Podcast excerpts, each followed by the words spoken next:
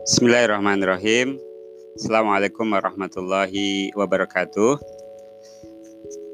Insyaallah hari ini kita akan belajar tentang al-muyassar fi ilmi nahwi. Di bab pertama kita akan belajar tentang huruf, kata dan kalimat. Al-harfu huwa ma yatarakkabu minhul kalimah. Huruf adalah yang menyusun darinya sebuah kata. Seperti ba, ya, ta, nun, dan ha itu al-harfu. Sedangkan al-kalimah hiya lafdun lahu ma'nan. Kata yang memiliki makna. Mislu madrasatun daftarun mirsamun.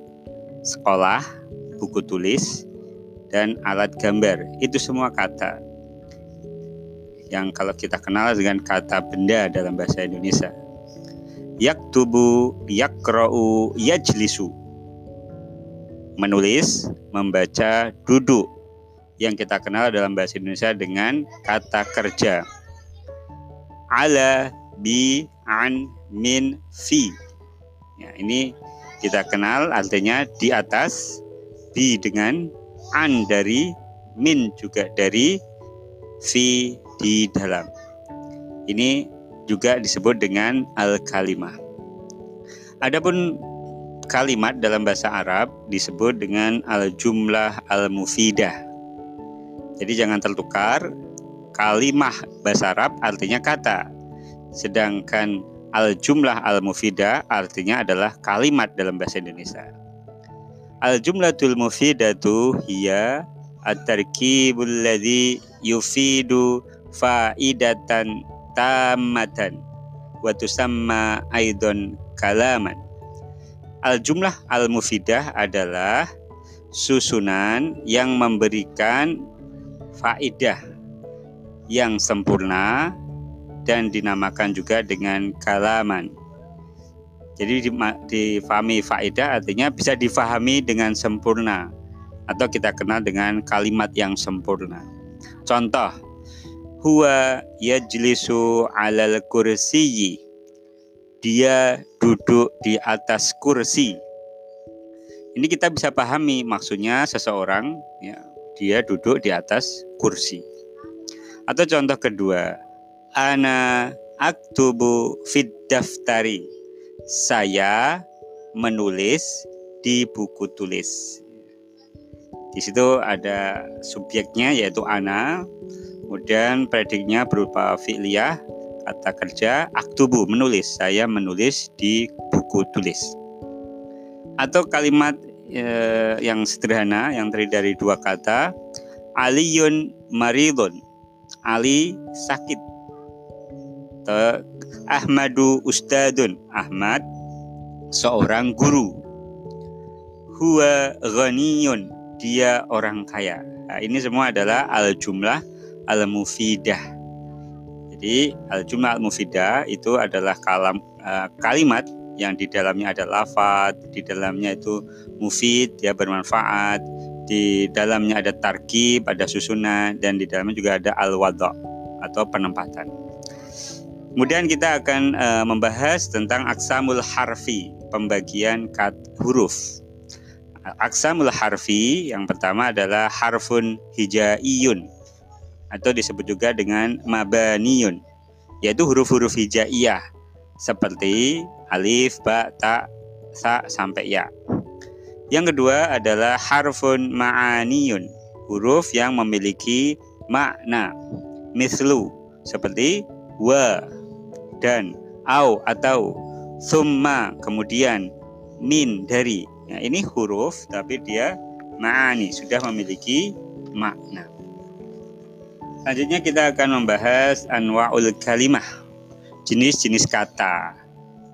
Dalam setiap teks berbahasa Arab entah itu Al-Quran, hadis atau buku-buku kitab kuning itu semua pasti terdiri dari salah satu dari tiga ini. Apa itu? Ismun fi'lun dan harfun. Apa itu ismun? Ya, pengertian ism adalah al ismu huwa kalimatun dallat ala ma'nan walam tuktaron bizamanin. Isim adalah kata yang menunjukkan suatu makna dan tidak terikat dengan waktu. Mithlu seperti Muhammadun, Ustadun, Tilmidun, Khailun, Kalbun, ya, Kitpun, Daftarun. Ya, seperti seorang bernama Muhammad, Ustadz, guru, Tilmidun, murid, Khailun, kuda, Kalbun, anjing, Kitun, kucing, Daftarun, buku tulis. Ini semua adalah contoh-contoh isim. Kemudian kita akan bahas alamatul ismi hiya. Ya, apa saja ciri-cirinya, tanda-tanda isim. Yang pertama adalah al-hafdu atau istilahnya juga al-jar. Ya, kalau kita ketemu jar, isim yang berakhiran uh, baris kasroh, ya, berharokat kasroh. Contohnya apa? Bismillahirrahmanirrahim di situ ada bismi, itu juga harokatnya kasro, Allahi kasro, ar-Rahmani kasro, ar-Rahimi kasro. Bismi karena ada huruf bi maka dia majrur. Allahi karena dia mudhaf ilaih dalil ismi. Ar-Rahmani dia naat sifat dari Allah. Ya sifat yang pertama, Ar-Rahimi ada sifat kedua. Maka ini juga berharokat kasro. Ciri yang kedua adalah at-tanwinu bertanwin mislu rajulun, imro'atun, waladun, bintun seperti laki-laki, wanita, anak laki-laki, anak perempuan. Ini kalau bertanwin oh pasti dia isim.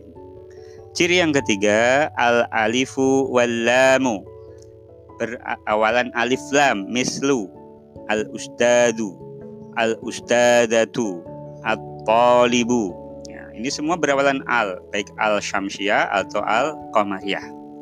Ciri yang keempat, huruful jarri. Huruf-huruf jar itu nanti setelahnya itu pasti isim. Contoh, ada huruf min, minallahi, maka Allah pasti isim.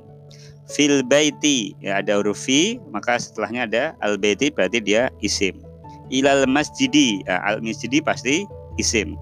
Al kursiyi, ya, al kursi pasti isim apa saja huruf jar? Ya, kita bisa membuat singkatan dalam bahasa Indonesia misal, uh, bila kalian mimpi ala.